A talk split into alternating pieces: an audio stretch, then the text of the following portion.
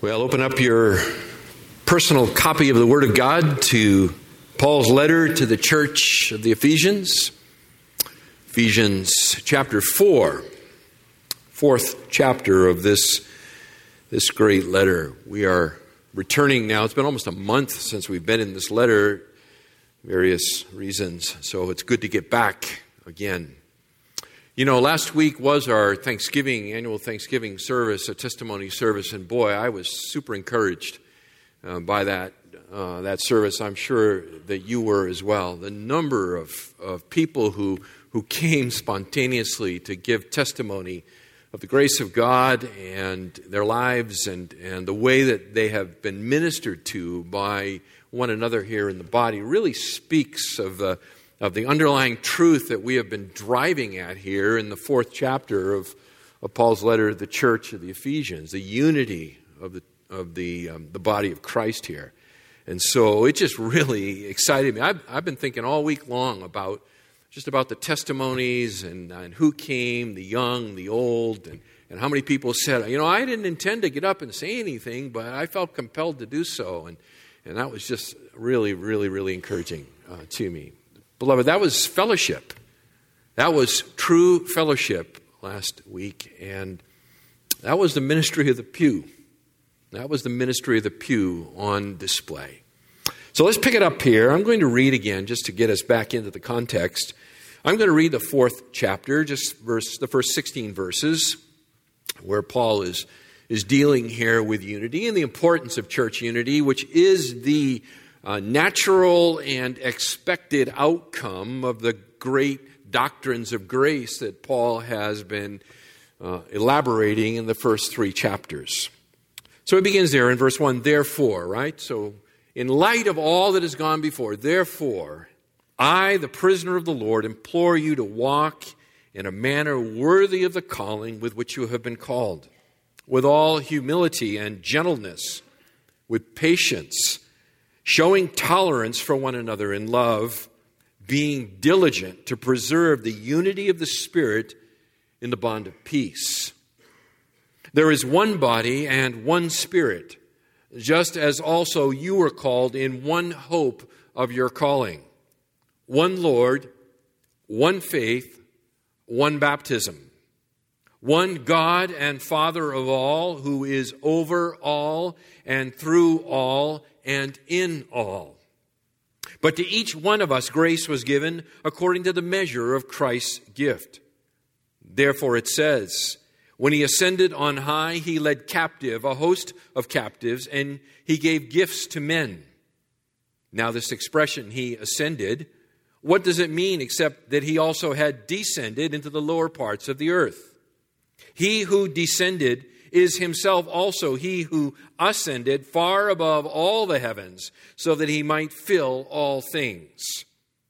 And he gave some as apostles, and some as prophets, and some as evangelists, and some as pastors and teachers, for the equipping of the saints for the work of service, to the building up of the body of Christ, until we all attain to the unity of the faith and of the knowledge of the Son of God to a mature man, to the measure of the stature which belongs to the fullness of Christ.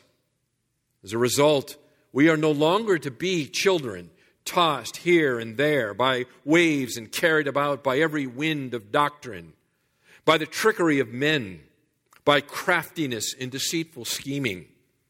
But speaking the truth in love, we are to grow up in all aspects into Him who is the head, even Christ from whom the whole body, being fitted and held together by what every joint supplies, according to the proper working of each individual part, causes the growth of the body for the building up of itself in love.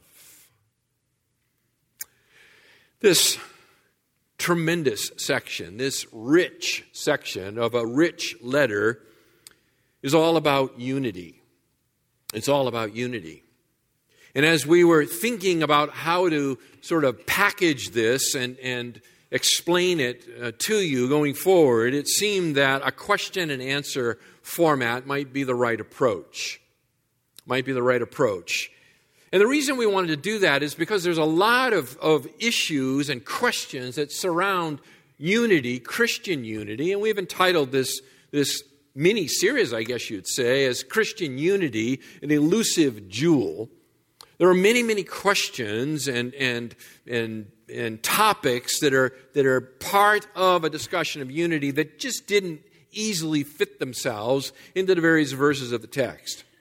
And so we decided to approach it more on a question and answer basis. It, it allows us to be wider in our in our teaching and wider in our application. So that's what we've been doing, and we're back at it again today. We've got one question, actually. Well, it depends on time. We might get to two. We have uh, one for sure, maybe two questions that we will raise and answer.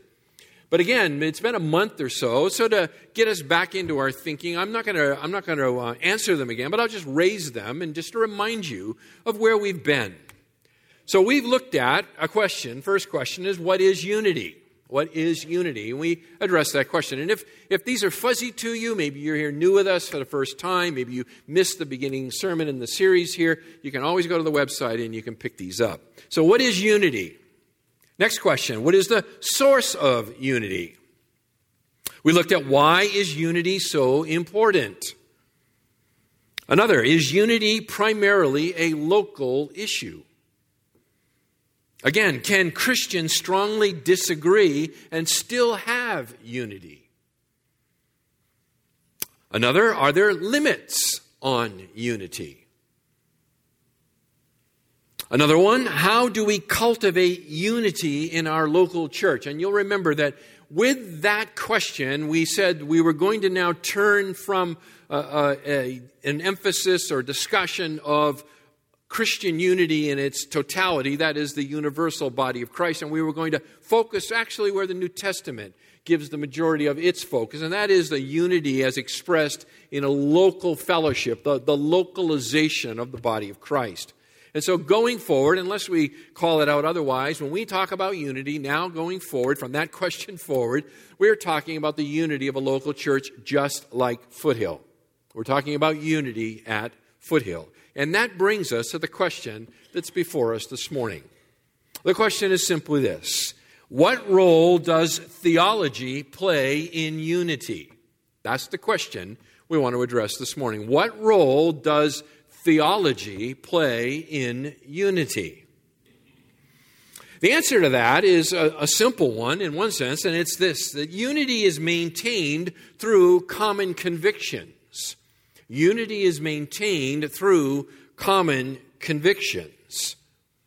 Now, Paul is, is working on a discussion of unity here, and he's building his case, building his argument, and as he furthers his argument, beginning here in verse 4, and, and that's what's before the house this morning, is verses 4 through 6, in particular, this chapter, as he's furthering his argument for unity within the local church, he, he provides a, an abbreviated doctrinal statement or confessional expression of sorts. And you see it here one body, one spirit. literally, you see the verb there in verse 4. It's implied, it's not there in the original Greek text. It literally reads um, one body, one spirit. That's how Paul begins in verse 4. Right? Uh, verse 3 being diligent to preserve the unity of the Spirit and the bond of peace, one body, one spirit just as you were called in one hope of your calling, one Lord, one faith, one baptism, one God and Father of all, and so forth. Okay, so it's a, it's a very short, staccato, abbreviated kind of, of confessional statement. It's not exhaustive, to be sure. There are many, many uh, vital doctrines that Paul does not include in this short statement here in verses 4 through 6. But what he does do, and it's, it's very instructive, very significant, is that in each of the verses, verse 4, verse 5, verse 6, he calls out one of the members of the Godhead. The Spirit, right, verse 4, the Lord, verse 5, God the Father, verse 6. So, Spirit, Son, and Father. That's, a, that's not a typical way we normally speak of Father, Son, and Spirit but flowing out of the context of the work of the Spirit and the bond of peace, Paul just reverses the order Spirit, Son, Father. Okay, so this short doctrinal confession is arranged around the members of the Godhead, and it um, their particular contribution, not exhaustively, but their particular contribution to the topic of unity. That's what verses 4 to 6 is all about. Seven times in these verses, Paul emphasizes unity by the use of the word one. Right? You see it. One spirit, one body, one spirit. Just as you were called in one hope of your calling, one Lord, one faith, one baptism, one God and Father. Okay? So he's emphasizing the one, one, one, one, one, and that is the whole uh, issue of unity, right? The Father, Son, and Spirit contribute to the unity of the church. So let's kind of unpack this a little bit and see how Paul builds his argument. It begins here in verse 4 with the work of the Spirit, and, it, and it's, I think, could be reduced to something like this kind of a statement. We share the same Spirit and thus the same destiny. That's Paul's point in verse 4. We share the same Spirit, thus we share the same destiny. All right? There is one body and one Spirit, just as also you are called in one hope of your calling. Now, back in chapter 2, verses 16 to, to 21, Paul describes how the church has been made one body, right?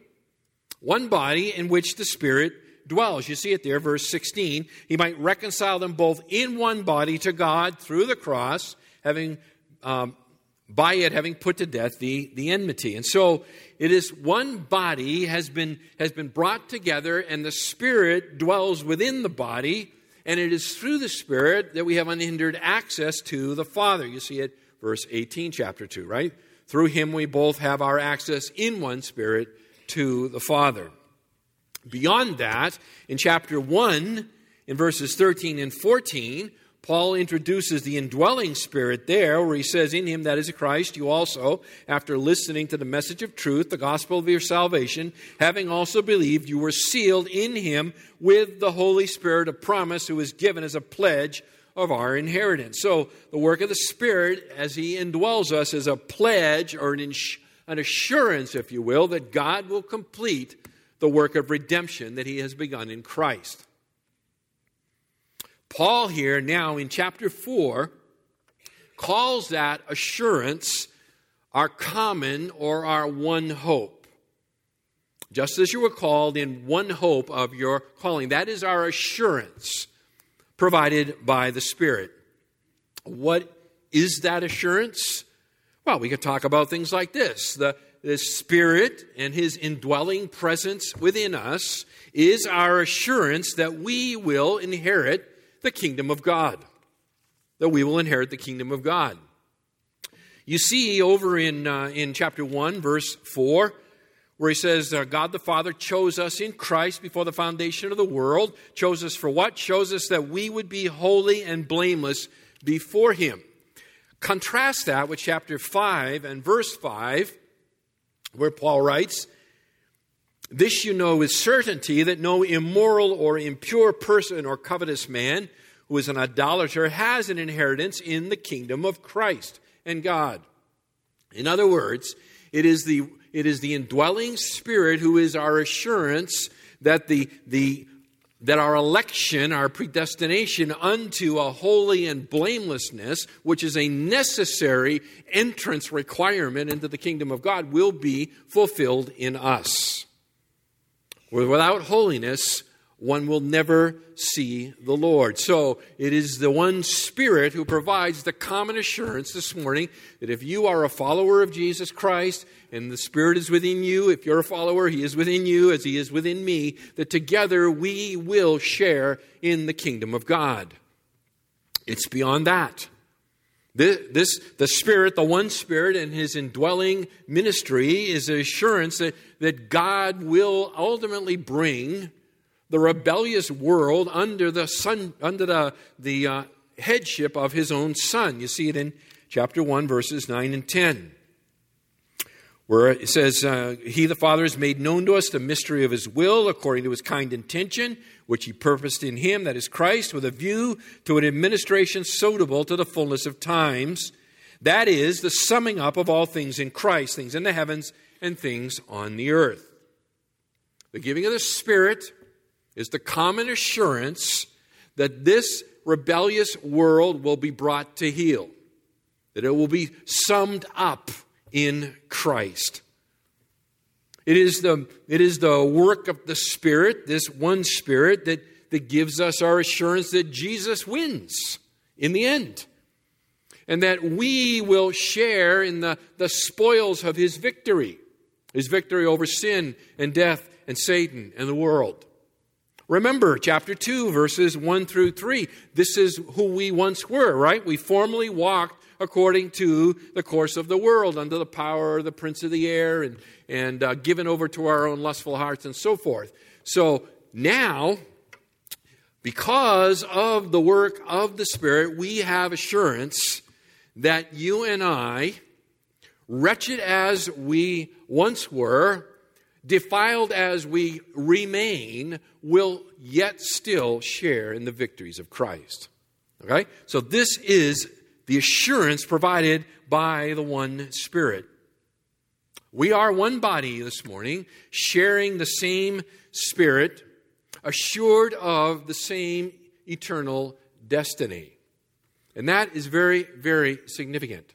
In fact, it was so important to the apostles that this was understood that they did everything in their power to extinguish any kinds of divisions or rivalries that crept up into the church in its early days. Anything that would disturb or destroy the fellowship of the church, the apostles were all over and wanted to make sure they snuffed it out.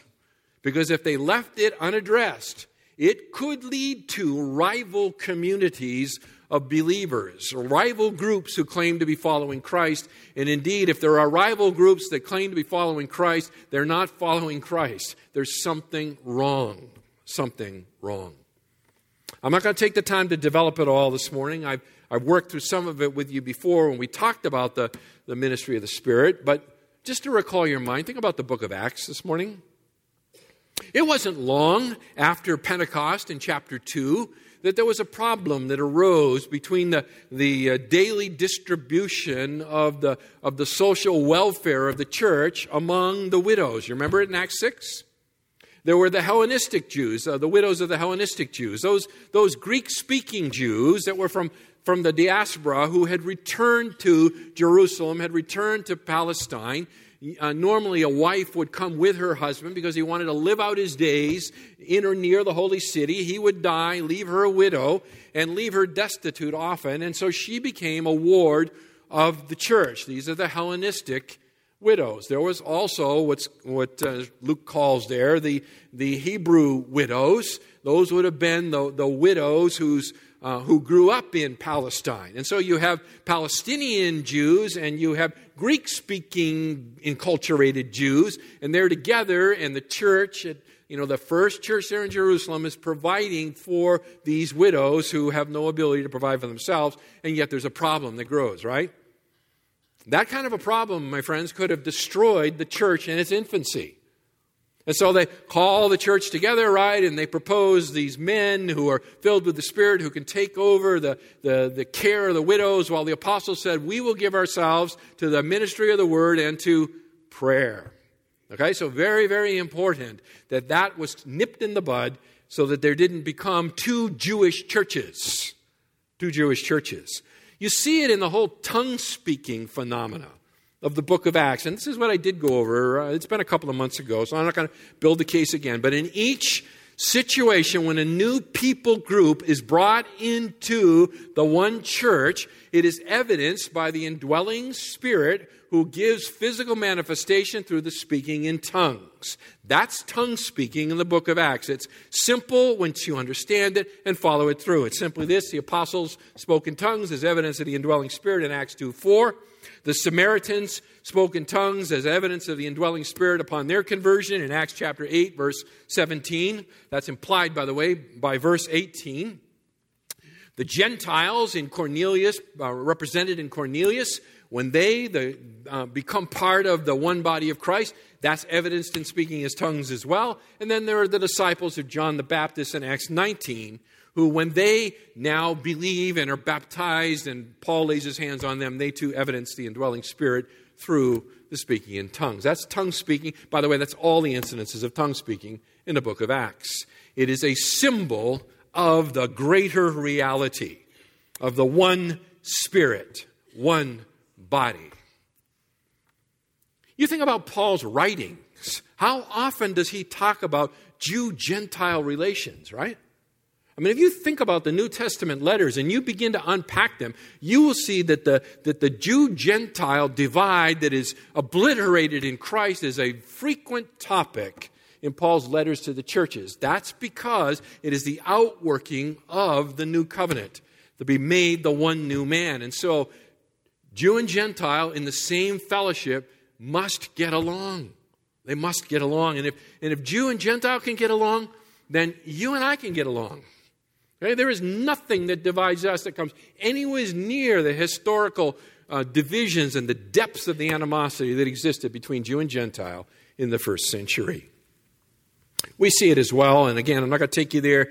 If you get my notes, you can trace these things on your own, but, but the whole issue of divisiveness, and in particular, uh, when Paul addresses the Corinthian assembly. Okay? The church at Corinth is racked with all kinds of problems, probably the biggest one of which is their divisiveness, their separations from one another.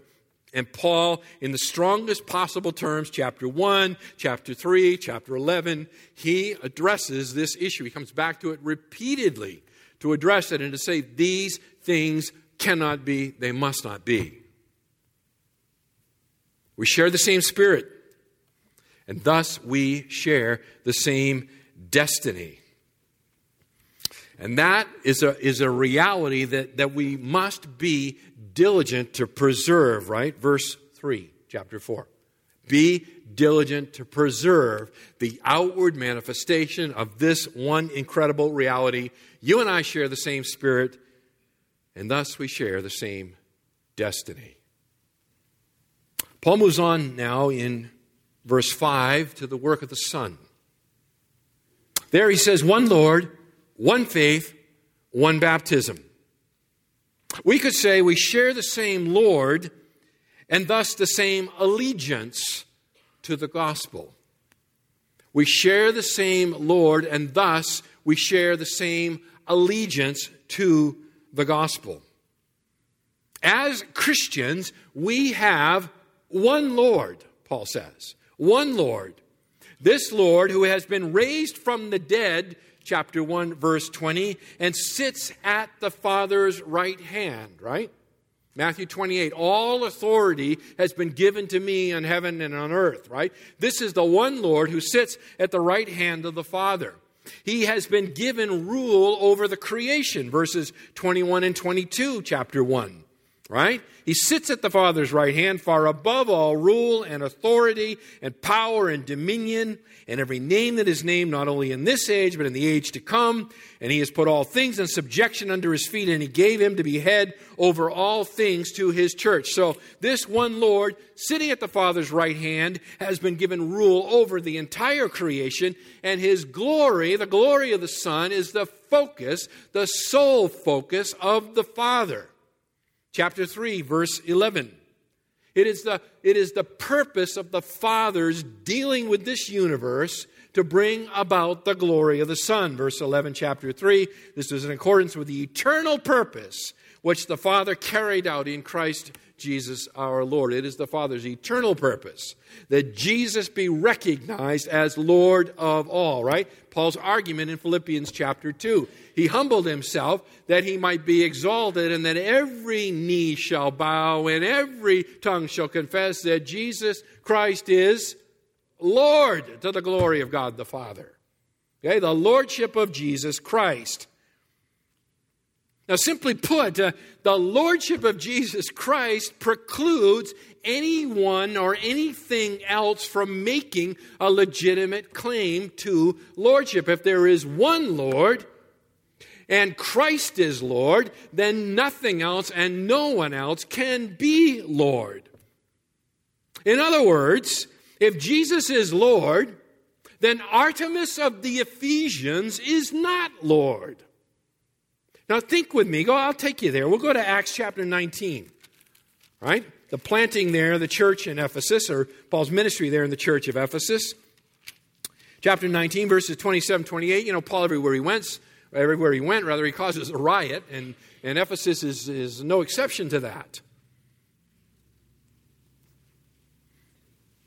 So, this uh, silversmith, Demetrius, verse 24, he's, uh, he's all riled up. He gets all the craftsmen uh, all riled up, and he says, This Paul and his preaching of the Lordship of Christ is bad for business. It's, it's destroying the idol business, right? We used to make these idols and sell them because we were uh, the, the center of Diana or Artemis of the Ephesians, who was supposedly the Lord uh, um, goddess who had descended as a meteorite, and I mean, you can get into all of that, okay? But, but notice in verse 27 where what his, what his beef is, what Demetrius' beef really is. He says, Not only is there danger that this trade of ours fall into disrepute, but also that the temple of the great goddess Artemis be regarded as worthless, and that she whom all of Asia and the world worship will be dethroned from her magnificence. When they heard this, they were filled with rage and they began crying out, saying, Great is Artemis of the Ephesians. And Paul is saying, eh, eh, eh, eh, eh. Jesus is Lord. That makes Artemis of the Ephesians a worthless, senseless, stupid idol.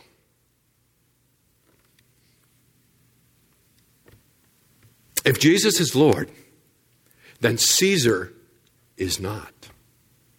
If Jesus is Lord, Caesar is not. And beloved, the knowledge of that reality put the early church on a collision course with its own society. There is no room for two claims of lordship. No room at all.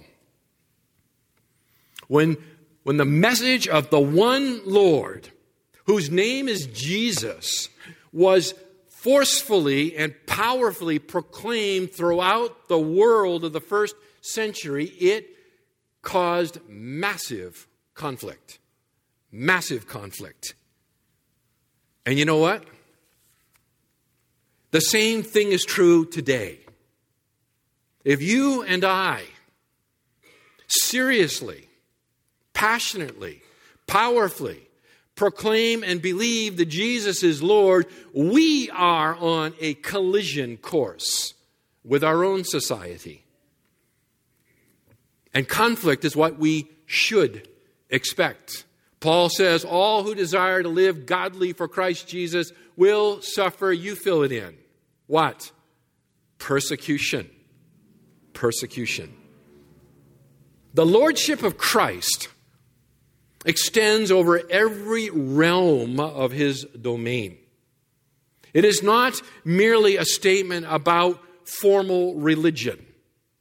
It's not like, okay, fine, Jesus can be Lord in the Christian church, but every other realm and aspect of society is something different.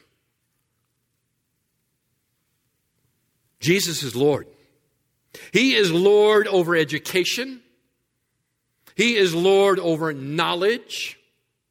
He is Lord over law, medicine, politics, foreign policy, economics, science, health care, counseling, welfare, manufacturing, distribution, retailing, and employee relations, to name just a few.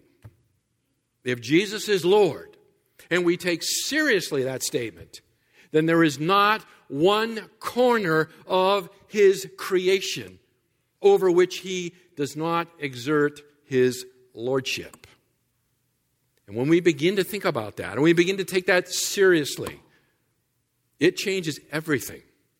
It changes everything. The implications of this are massive, massive. Why is the Lordship of Christ essential to church unity? Why is that? The answer is simply this because if Jesus is Lord, then everyone else is not. Then everyone else is not. not government officials, not experts and consultants, not the elders or the deacons, and not you, and not me. There is only one Lord of the church, and it's not you, and it's not me. There can be no unity in a local congregation when there is an authority source in that congregation greater than Christ, as he's been revealed in his word. That is a requirement, it's a bedrock principle of church unity. There can be no higher appeal, no other place to go than Christ is revealed in his word. Not human tradition. Not that we've always done it that way approach. Not that this is what all the big and successful churches do approach. Not this is what the Puritans did approach. Not this is what John Calvin did approach. Or anybody else. It's Christ through his word. There can be no true unity with those who profess Christ but disregard the scriptures and substitute in their place human authority or worldly wisdom. One Lord. One Lord. One faith, Paul says, verse 5. One faith. Because we all share an allegiance to the one Lord, we thus have an allegiance to his gospel. To his gospel. Paul refers to it here. He calls it the one faith. All right, verse 5. One Lord, one faith. Earlier, Paul refers to the gospel in, in uh, chapter 1, verse 13, as the message of truth. He calls it the message of truth there in verse 13. Here he calls it one faith. The one faith is, is a reference to the, to the body of doctrine that all true Christians believe. It is, the, it is the faith into which we are all growing and maturing and brought together in unity as a result of the ministry of the gifted men that God gives to his church. You see it there in verses 11 through 13 of the same chapter. Right? Chapter 4, 11 to 13. He gave some as apostles, some as prophets, some as evangelists, some as pastors and teachers for the equipping of the saints, for the work of service, for the building of the body of Christ. And there it is, verse 13, until we all attain to the unity of the one faith. The one faith. By the way, Jude writes in Jude 3 the faith that was once for all handed down to the saints the faith that was once for all handed down to the saints. Now, we can find Paul beginning to think and refer to the gospel as the faith or the one faith early in his writings. Galatians, it appears in Galatians, his earliest writings.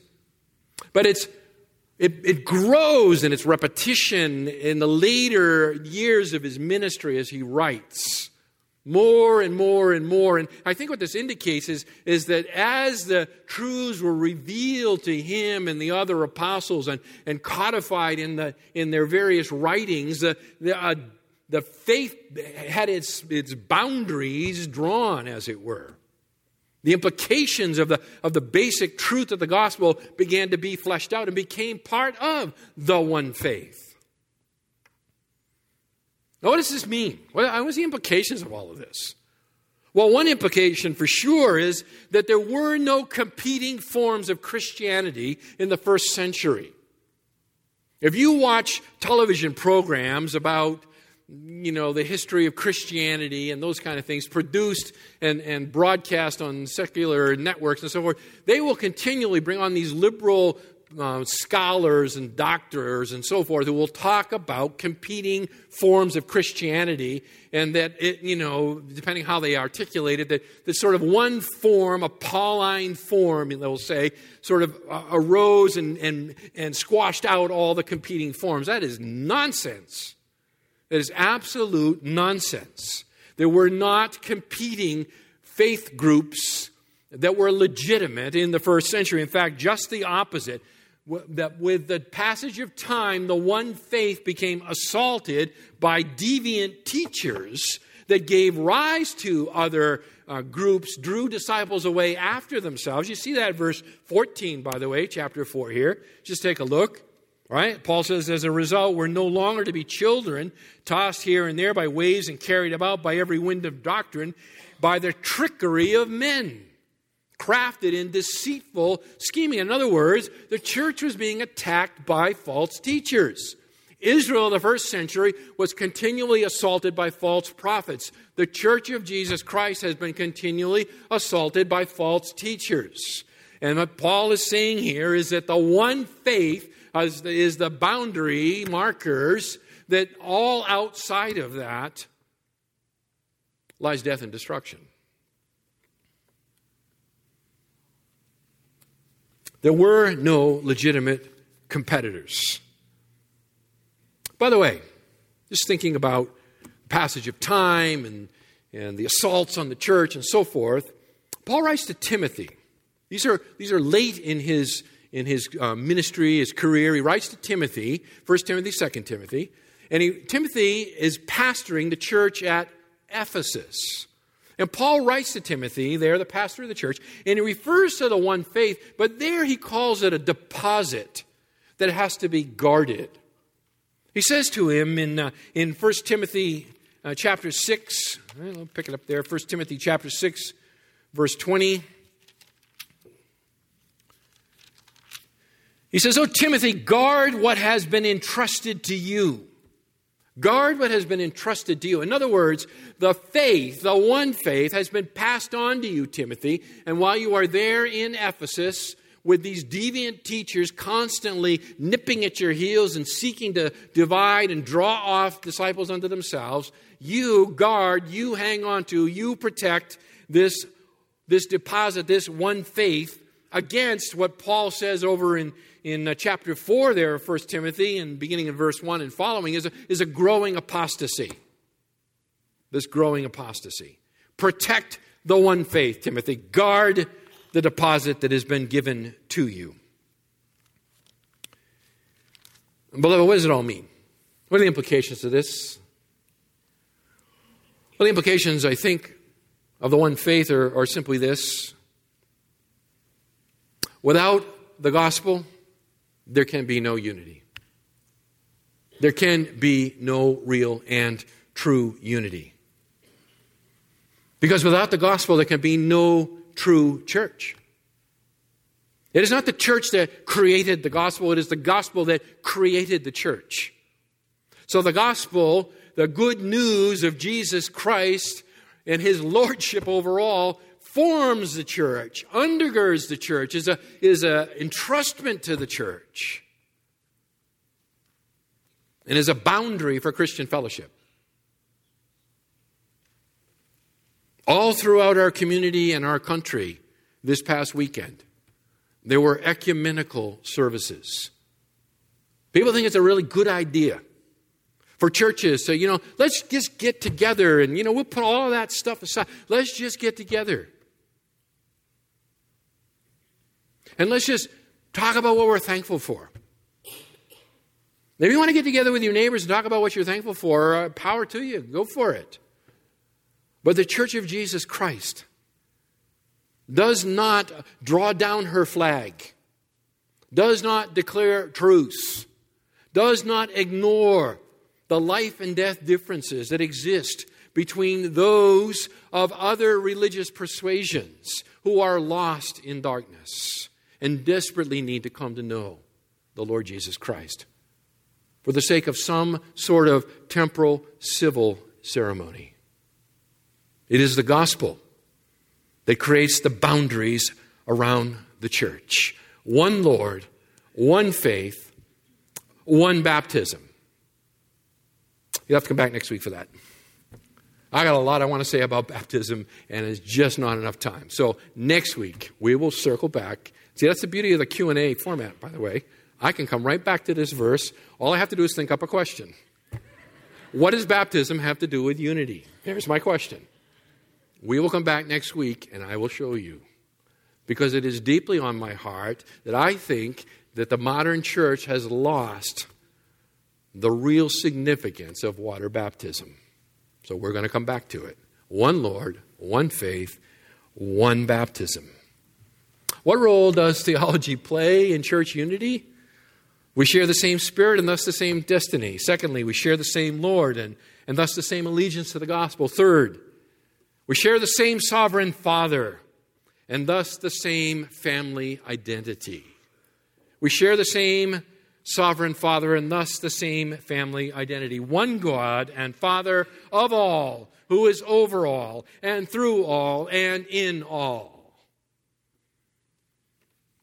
Paul completes his, his theological basis for Christian unity by focusing on the Father and identifying the work of the Father really quickly in just in three ways here. He speaks about the Father as sovereign over all believers. He is the God and Father of all. He's speaking about believers here. He is sovereign over us. He is our God and Father. And if we take seriously his sovereignty over us, then contentment and, and joy of a loving Father and his wise uh, and, and gracious care of us becomes a basis of our unity together. We know that God is working all things together for good, right? To those who are the called according uh, those who love God and are called according to his purpose. All things together. That includes the person next to you in the local church, the person across the aisle who bothers you, whose personality, you know, and yours just, uh, they, they don't, you know what I'm saying, right? Their sin falls under the sovereignty of God the Father who is working it together for good. He is teaching you something. If you will but learn it. If I will but learn it. He is sovereign over all of us. We're part of a family. Listen, you don't get to choose your family, right? You can choose your friends.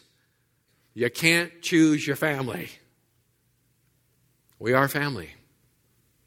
All of us. Beyond that, he is actively working through all believers. God and Father of all, who is over all, that's his sovereignty, and through all. He is actively working through all believers. Chapter 2, verse 10. We are his workmanship, created in Christ Jesus for good works, which God prepared beforehand that we would walk in them. In other words, as we live together, as we, as we minister to each other and beyond to the world at large, we become the visible hands and feet of God. How is God working through all things? Well, He's working through all things in one way through you and I. In fact, you are frequently the answer to someone's prayer. And they are the answer to yours. You ever think about that? In fact, if you think about last Sunday's Thanksgiving service, that was on display all over the place. I mean, we pray, oh, Lord, you know, you do this, will you do that, and so forth. Listen, He's not going to rent the heavens and, and come down, you know, send an angel, whatever. He's going to accomplish these things providentially through the outworking of His people. He's actively working through you and through me because we're part of the family together. And third, he's, he's personally intimate with all of us, right? He's in all.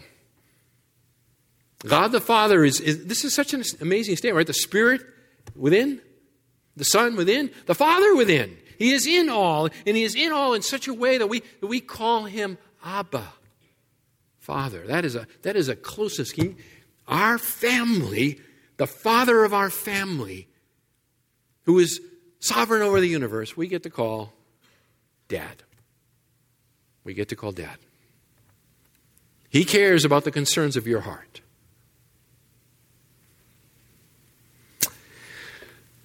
And beloved, despite the differences, the deep, deep differences of ethnicity and culture, there's something far stronger that binds us together in Christian unity. We share the same family. We are adopted children into the same family of God. We have the same Father. And all of this, verses 4, 5, and 6, is, is rooted in the work of the triune Godhead. And thus, unity is as indivisible as God Himself. For a church to, to split and divide is to deface the doctrine of the Trinity. It is to present to the world a, a mischaracterization, mischaracterization, a bad picture of who God is. Of who God is. And a focus, a focus on the Trinity, the triune God, powerfully brings unity to a local church. Let me sketch that out for you in just the time we have left. Question. I am going to get to the second question this morning, all you naysayers. Question. What does the Trinity teach us about unity? What does the Trinity teach us about unity? I mean, as we were we're working through here, right? One Spirit, uh, verse five. One Lord, verse six. One God and Father, the Triune Godhead. As we begin to consider God Himself, it is very instructive, very very instructive regarding unity in the body of Christ. We need to think and reason biblically. And, and we have perfect precedent for this, by the way, in chapter 5 of this same letter. Chapter 5, beginning in verse 22, right? 522 to 33 is all about what?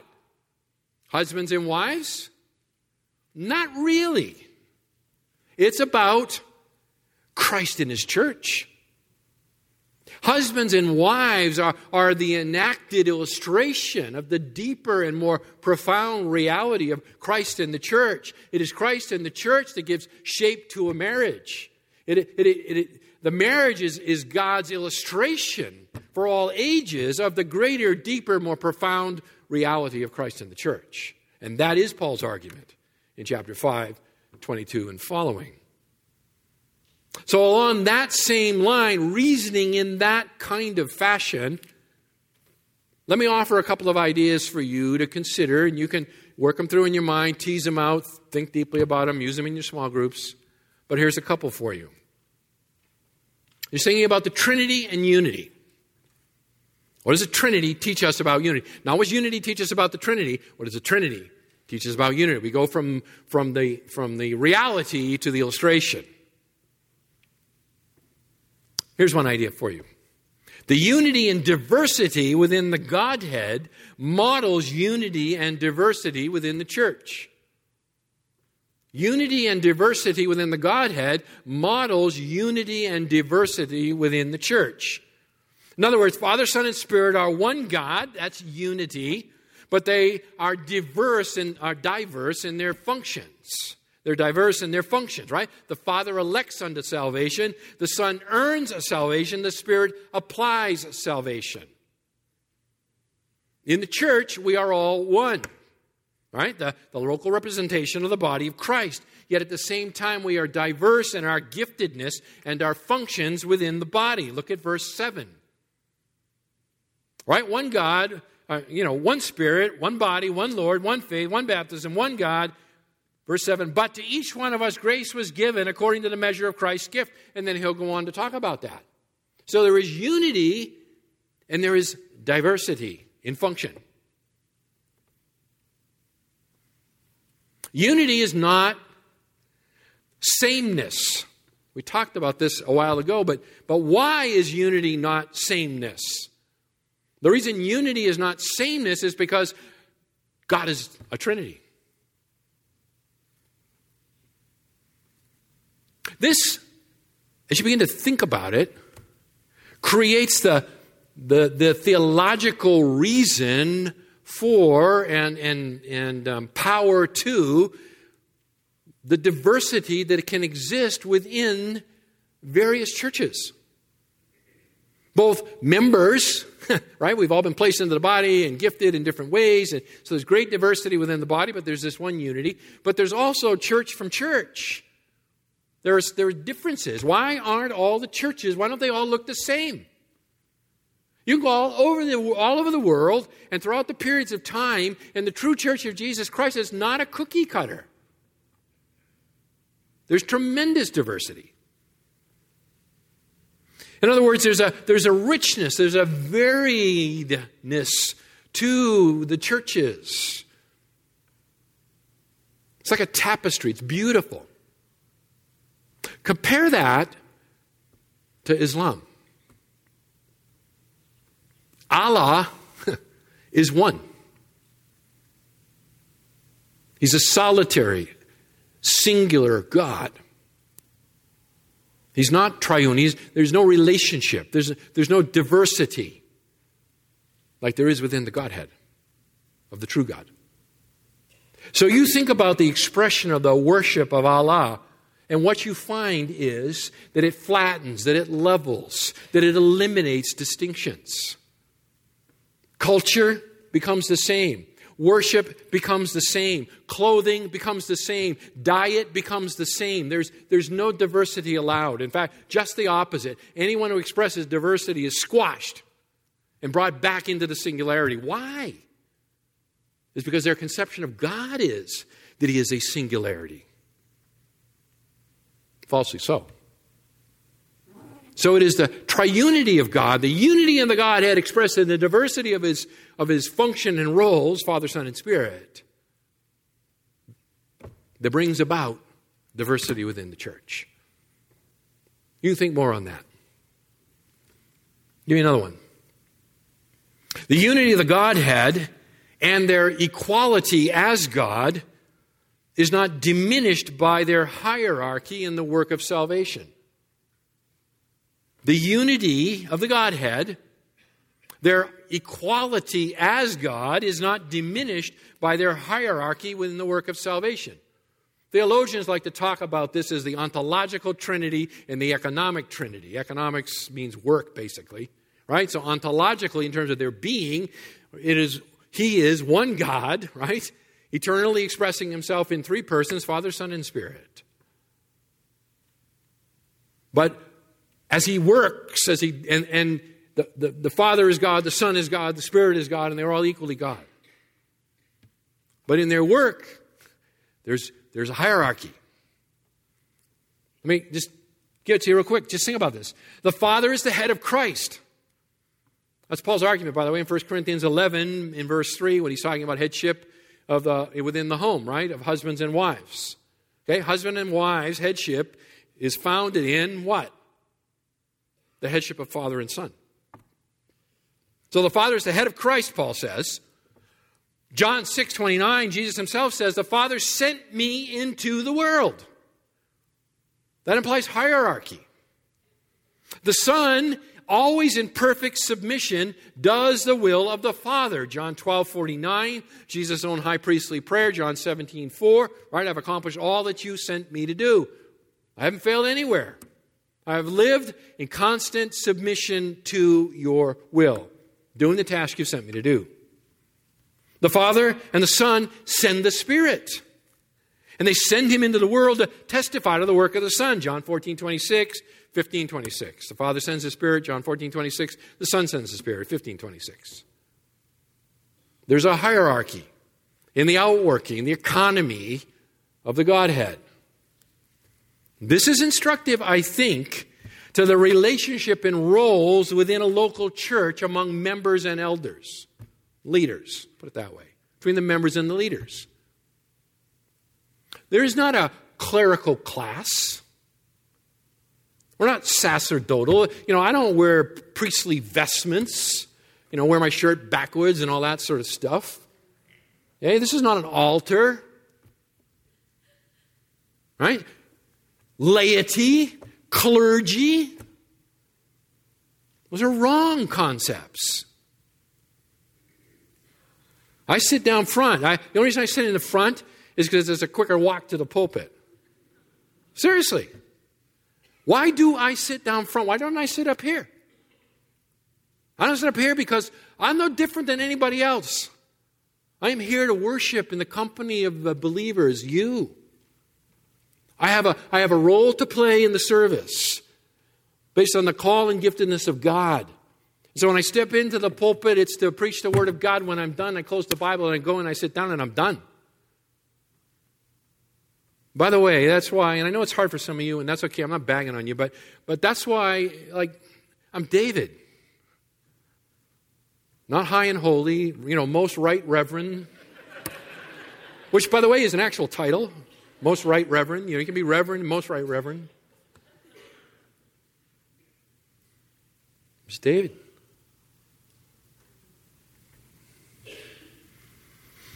Elders and deacons are equal to everybody else.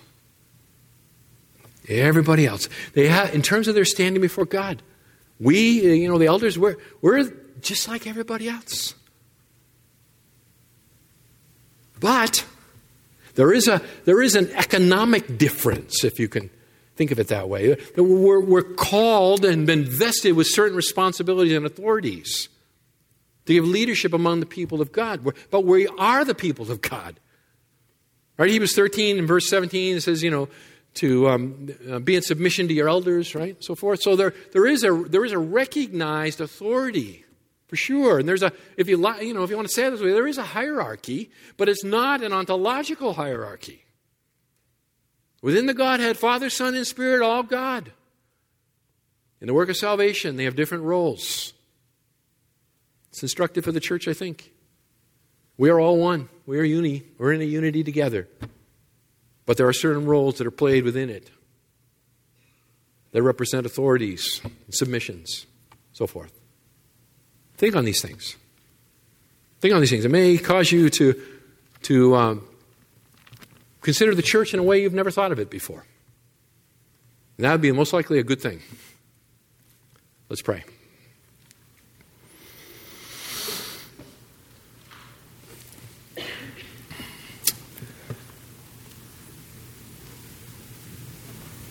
Our Father, the Church of Jesus Christ, a divine creation, bought with His precious blood, brought into existence as your Spirit causes us to be regenerated, to be, to be born again.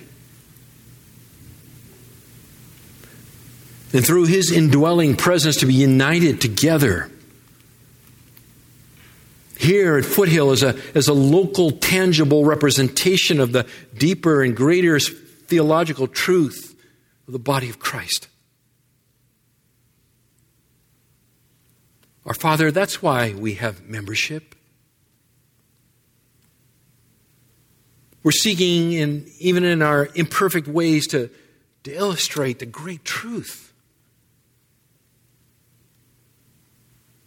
Father, there's so much more we need to know. There's so much more we need to understand. There's so much more we need to practice.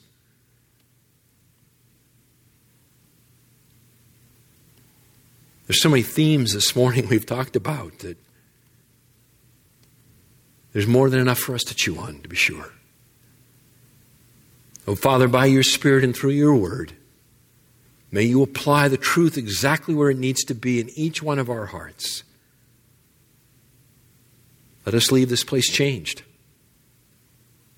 ever closer to the image of Christ, in whose name we pray. Amen.